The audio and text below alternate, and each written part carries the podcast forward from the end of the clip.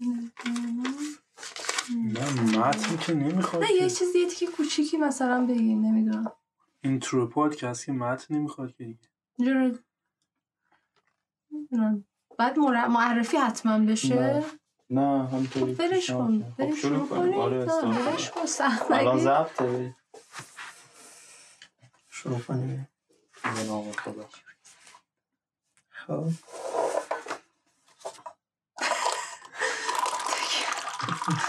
بس زیر دیگه.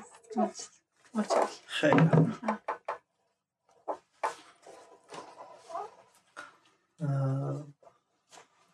با کتاب شازده کوچولو یا بگیم با رخداد شازده کوچولو می‌خوام یه بار دیگه مواجه بشیم اگر بپرسن که چه کارهایی رو نمیشه تفسیر کرد یا چه کارهایی رو نمیشه توضیح داد قطعا رخداد شازده کوچولو یا کتاب شازده کوچولو یک چیزی از این دسته یعنی بهتر اینه که هر بار فقط خونده بشه. شاید خیلی وقتا توضیح دادنش بیشتر اینه که ما رو از این رخداد دور می‌کنه به جای اینکه به این رخداد نزدیک کنه. به خاطر همین اساسا شاید در مورد خیلی از داستانهای دیگه خیلی از کتابهای دیگه صحبت کردن از اینکه باید تفسیر بشه یا نقد بشه یا تحلیل بشه راحته. اما در مورد شاز و کوچولو شما کارتون راحت نیست. خودتون می‌تونید بنا به اتفاقاتی که توی دنیا افتاده در مورد شازده کوچولو ببینید که اساسا شاید به اندازه ای که داستانهای دیگری شاید با درصد اهمیت کمتری مورد تحلیل یا تفسیر قرار گرفتن این داستان این, این روی کرد یا این برخورد باهاش اتفاق نیفتاد. اساسا حتی اگر بخواید بگید که یک نامگذاری بکنید بگید که این داستان شازده کوچولوه نمی‌دونم قصه شازده کوچولوه نمی‌دونم داستان کوتاهه. حتی با این نامگذاری هم شما نمی‌تونید اینو قالب بندی کنید که بعدا بخواید حالا بگید که آیا از این ساختار بندی هایی که برای داستان هست پیروی کرده؟ اساسا خودش پیشگام توی این اصلا این اتفاقات نیست. از این جهت هر جمعی که لاقل خود من ازم خواسته شده که مثلا بیام در مورد شازده کوچولو صحبت کنم اصرارم این بوده که ما یک دور دیگه می‌خوایم شازده کوچولو رو بخونیم و راجع بهش حرف بزنیم. جمعی که همیشه می‌خواد که شازده کوچولو رو در واقع شروع کنه به خوندنش باز هم جمع خاصی هست. مثل یک مرامنامه است که آدم ها رو دستبندی می‌کنه. مثلا می‌تونی بگی که یه سری آدم ها هستن که شاز کوچولو خون هستن یه سری آدم ها هستن که شاز کوچولو خون نیستن. این هم از این ویژگی های این کتاب هست. یعنی شما می‌تونید بگید که خب مثل یک داستان معمولی دیگه میدیمش هر کسی بخونه بنا به فهم خودش یه سری نمادها رو یه سری المانها رو ساختارها رو ببره تو فهم خودش ولی می‌بینید این اتفاق نیست. یعنی عملا یا یه نفر شازده کوچولو خون هست به این معنا که خب گاهی وقتا وعده می‌کنه که من هر سال باید یک بار این رو بخونم. یا مثلا سالی دو بار می‌خوام این رو بخونم. یا به مناسبت یه اتفاقی که براش میفته مثل یه قطعه موسیقی که دوباره می‌خواد بشنوتش یه بار دیگه می‌خوام شازده کوچولو رو بخونم. یه کتابی از این دسته. به خاطر همین میگم بیش از این که بخوایم بگیم که یک کتاب هست که نوشته شده یک رخدادیه که در واقع مثل اینه که این کتاب داره اون رخداد رو روایت می‌کنه. و حتی خود کتاب هم شما وقتی باهاش مواجه میشید بیش از اینکه خودش رو در قالب یک کتاب برای شما نشون بده در قالب یک اتفاق شازده کوچولویی نشون میده. شما وقتی وارد کتاب میشید عملا یک سیر خطی یک داستان ندارید که از یک جایی شروع بشه بعد به یک انجامی برسه. شما ابتدای کتاب آخر کتاب براتون تصویر میشه. زمانها آشفته است مکانها آشفته است. شما اصلا برای این زمانها سوال نمی‌پرسید برای مکانها سوال نمی‌پرسید. ولی اگر تو ساختار مقوله بندی معمولی باشه شما می‌پرسید خب الان چقدر طول کشید از اینجا به اینجا رسید؟ الان کل داستان زمانش چقدر شما این رو نمی‌پرسید. این اتفاق رو توی یه سری متون خاص یه سری شاید حتی نریشن های خاصی که به صورت سنتی به ما رسیده این اتفاق برای ما میفته یعنی ممکنه که شما بیاید این رو جلدش کنید توی یه سری ورق ها بنویسید و بعد بذارید توی کتابخونه و احساس کنید کنار کتاب های دیگه قرار گرفته.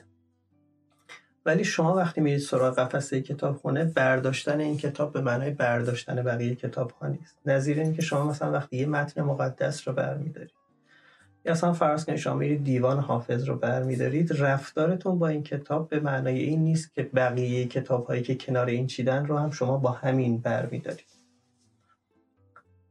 لذا مثل اینه که در واقع شازده کوچولو یک رخدادیه که می‌تونه یک ظهوری در قالب اوراق و در قالب تصاویر و در قالب این نقاشی هایی که در کل دنیا با همین نقاشی ها چاپ شده شما یک همچین تصویری رو می‌تونید از شازده کوچولو داشته باشید. یعنی می‌تونه در واقع یک ظهور به صورت کتابی هم برای ما داشته باشه. این از این ماجرا. اما یه نکته دیگه اینه که وقتی وارد این کتاب میشیم از همون تقدیم نامه کتاب که به نظر می‌رسه که اون مفهوم اصلی کتاب رو بیان می‌کنه. مثل اینه که می‌خواد در واقع یک بار دیگه اشیا رو ببره زیل مقوله دوستی و بعد ببره اینها رو یک بار دیگه با دوست معنادارشون کنه. این رو برای شما مطرح می‌کنه. توی مقدمه توی تقدیم نامه کتاب رو تقدیم می‌کنه به یک کسی که اون آدم بچه نیست. ولی بزرگترین دلیلی که برای شما میاره اینه که این دوسته. یعنی برای اینکه کارش رو معنادار کنه اینه که این دوسته. شما در کل این کتاب در واقع می‌بینید که یک مفهوم اصلی تحت عنوان دوست هست که قرار همه چیز رو معنادار کنه. یک بار در واقع دوست رو تعریف می‌کنیم دوست رو به دست میاریم به قیمت اینکه دوباره همه چیز رو معنادار کنیم. لذا داستان هایی که می‌بینید جفت جفت دوستی اتفاق میفته یعنی شروع داستان یک کسی که تنهاست دوستی نداره. اون خلبان. وقتی اولین برخوردش رو می‌بینید یک اتفاقی میفته که ظاهرا استعداد یه دوستی بینشون اتفاق میفته بین خلبان و شازده. بعد وقتی قراره که هویت شازده به دست بیاد شما اون رو به عنوان کسی که یه دوستی داشته به دستش میارید. کسی که در واقع یه گلی داشته که دوستش میداشته و توی اون دوستی به دستش میارید وقتی قرار سفرش معنادار بشه شازده دوباره توی دوستیش با روباه اینجوری کشف میشه. در نهایت دوستی که حالا در خلال این روایت دوستی که بین خلبان و شازده اتفاق میفته و حالا شما در این فاصله در واقع فارغ از حالا اون معنایی که بعدا توی داستان وقتی می‌رسیم رشد هایی که اتفاق میفته یعنی تصویرهایی که ما از اشیا داریم قبل از دوستی تصویرهایی که از اشیا داریم بعد از دوستی. معانی که از امور داریم قبل از دوستی معانی که از امور داریم بعد از دوستی. فارغ از این اون معنای اصلی که حالا ما رو قرار هدایت کنه این معنای دوست هست. معنای دوست به عنوان بخش. مثل اینکه شما تصویر کنید که می‌تونید به عنوان یک فرد برید و یک معماری رو ببینید یک ساختمانی رو ببینید. مثلا فرض کنید که رفتید مسجد عتیق رو ببینید.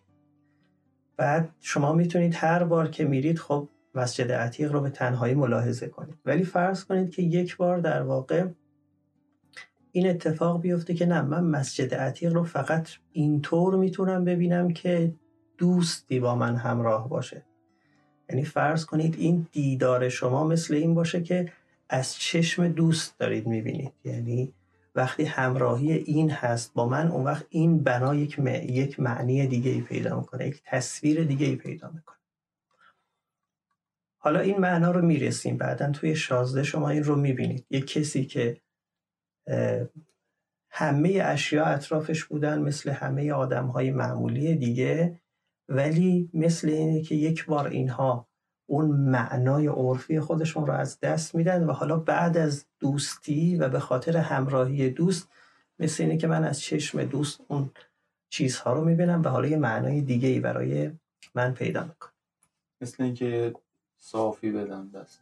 مثل اینکه یه صافی بدن یا مثل اینه که در واقع بگیم که اگر یک چیز نباشه که شما به خاطر اون یک چیز در واقع این اشیا رو نخواهید اون اشیا معنادار نیست. یعنی این شکلی که اگر تک تک اینها باشن تک تک معنا نداره. اگه یه درخت باشه یه آب باشه یه سنگ باشه یه چوب باشه تک تک اینها معنا ندارن. چرا نامگذاری می‌کنیم؟ ولی مسئله سر که اینها باید معنادار باشن یک چیز باید معنادارشون کنه. اینه که من اگر این چوب رو می‌خوام به خاطر دوست می‌خوام. این سنگ به خاطر دوست. این سرو به خاطر دوست. این آب به خاطر دوست. این معناییه که نهایتا شازده می‌خواد به ما مثل اون مثل اون فانوس داری که تو سیاره هست که یا هر کدوم از کسایی که تو اون تک تک سیاره هستن بی معنی کاری که انجام میدن چون کلی وجود نداره اصلا. خودشون هم یه دنیا. خودشون هم یه منتها یه دنیای شخصی. چون حالا می‌رسیم به معنای سیاره به معنای که یک چیزه. یک چیزی که تو برای خودت ساختی. نهایتا می‌بینید که اگه یه جایی معنایی هم پیدا می‌کنه توی اون فانوسدار پیدا می‌کنه که از خودش لاقل از کرده. خودش آفرین یه چیز لاقل دیگه از. خودش اومده بیرون و حالا داره به مهمتر از خودش توجه مهمتر می‌کنه. از خودش مثلا یعنی تنها عنصر مثبتش اینه که از خودش اومده بیرون.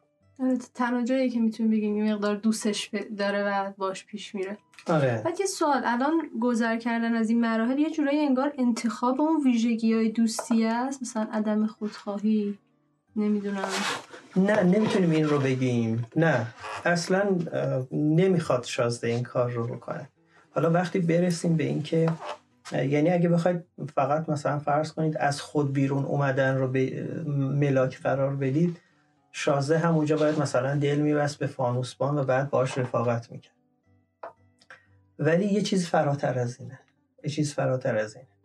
یعنی اصلا نمی‌خواد مقوله بندی کنه. چون اگر بخواد به شما فرض کنید که ده تا معیار بده بعد بگه که خب شما با این ده تا معیار الان بعد از کتاب شازده می‌تونید یه دوست انتخاب کنید نه اصلا معیار نمیده. چون می‌دونه که اگه بخواد معیار بده دوباره به آسیب کتاب ها و کتاب قوانین دچار میشه. آقا همون جوری که هر چیز دیگه قانون داره. داره دوستی هم قانون. نه این اصلا می‌خواد در واقع یه وقتی شما یه سری چیزها اصلا مقوله بندی شده هستن و اصلا شما قابل مقوله بندی هستن شما می‌تونید ساختار براش تعیین کنید قانون براش می‌خواد دوستی رو به عنوان یه رخداد وضع کنه یه رخداد که در نسبت با هر شخص می‌تونه از جنس خودش باشه. ولی یه کتاب قانونی که داره وضع می‌کنه یه مقدار فراتر از این کتاب قانون هایی که ما فکر می‌کنیم. مثلا کاری به این نداره که شما الان کی قراره که باهاش دوست بشین. منتها این رو میاره زیل اختیار میگه که ما رخ داده غیر اختیاری نداریم. یه نفر رو انتخاب می‌کنی اهلی کنی یا اهلی نکنی مثلا.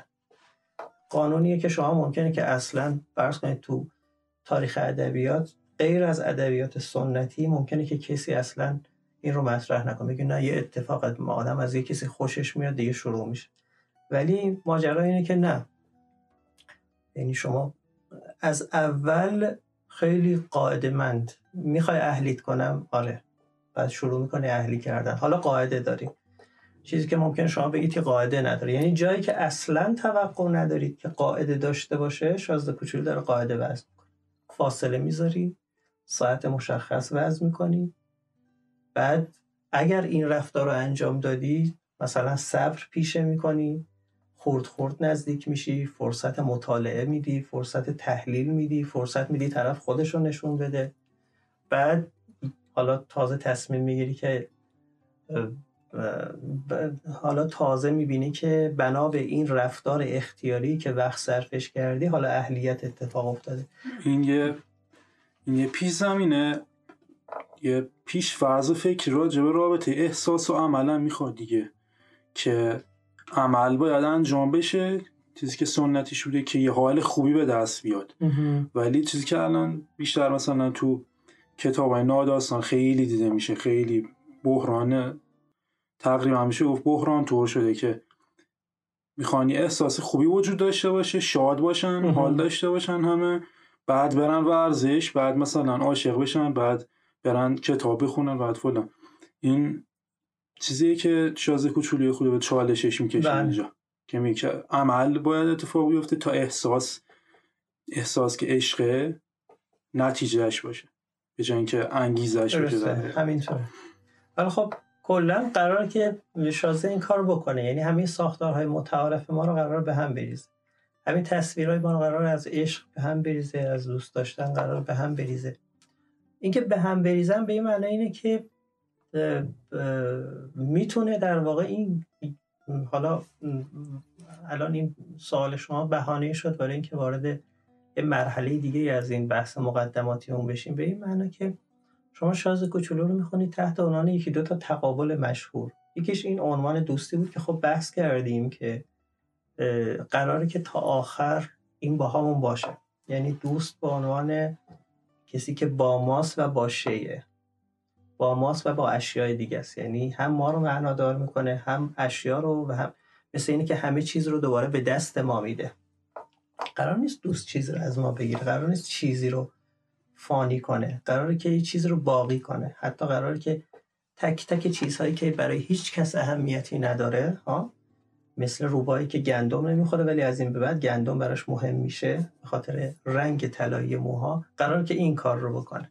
حتی چیزهایی رو هم که قبلا برای ما معنا نداشته قرار احیانا معنا دار این یه عنصر دوستی بود که گفتیم.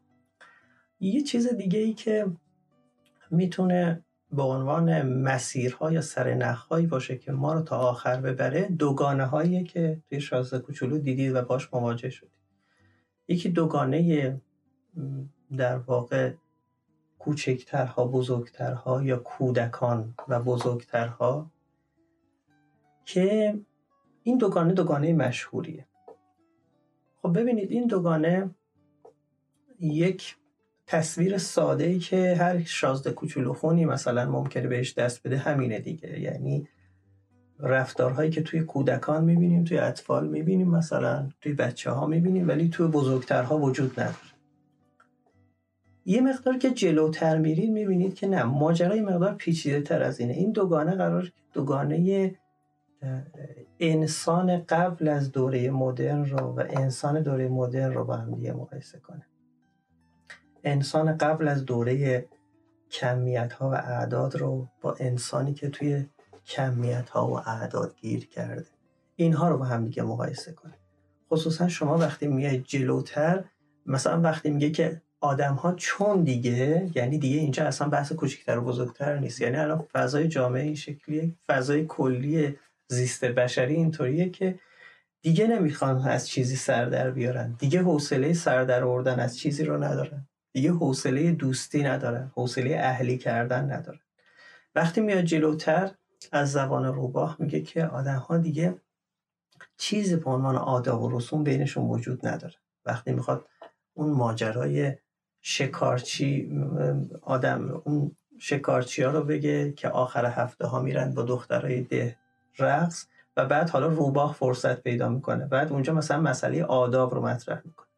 که بعد می‌خواد منتقل بشه توی مسئله عشق ورزی و مسئله در واقع دوست بداری و دوست داشتن که اونجا می‌خواد این رو بیاره زیل قاعده. شما می‌بینید که ظاهرا اون دوگانه کوچکترها بزرگترها کودکان و بزرگترها قرار ما رو منتقل کنه به اینکه یک زیستی که زیست واقعی بوده و احیانا یک نحوه زیستنی بود که حالا فراموش شده و حالا ما تو دوره مدرن آدم هایی که بزرگ شدیم دیگه اون نحوه از زیستن رو نداریم. این این مدرنیته و سنتی گفتیم اونجا خودشون نشون داد تو داستان به من که شازه کوچولو اومد رو زمین. انسانی که به مدرنیته رسید. رفت رو کوه دیدش باز شد. آفرین. دیدش وسیع شد. دید چقدر عادیه. چیزی که فکر می‌کرده چقدر عجیب بوده چقدر. و ماوراییه چقدر عادیه. کوه ها زیادن دیگه. تک کوه نیستن فقط کوه من نبوده. و گل ها چقدر گل های زیادن چقدر بی معنا بوده بله. چیزی که من قبلا داشتم. و عشق دوباره اون حس رو بهش میده که درست زیاده. ولی این تک ها شاید در ذات معنی نداشته باشن این گل ها ولی اون عشق معنا میبخشه دوباره بهشون بر میگردونه معنا رو بهشون این سیاره ها ستاره هایی که پخشن که ظاهرا هیچ معنایی ندارن تو هر کدومشون یه دونه گلی هست یه عشقی هست یه. جاودانگی هست و یه تاجر یا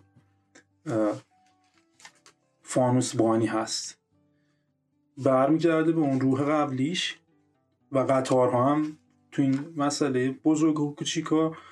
قطار هم خیلی اشاره جالبیه که میگه که بزرگ طرف هم میخوابن تا به جایی که می‌خوان برن. برسن که نمی‌دونن اصلا کجاست.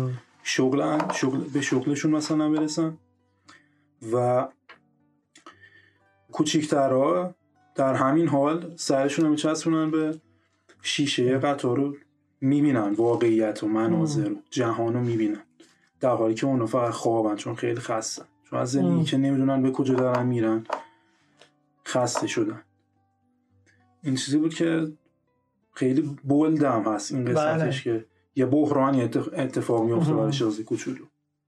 و انگار پیش زمینه فکرش کلا پاک میشه و به یه مرحله جدید باید وارد بشه.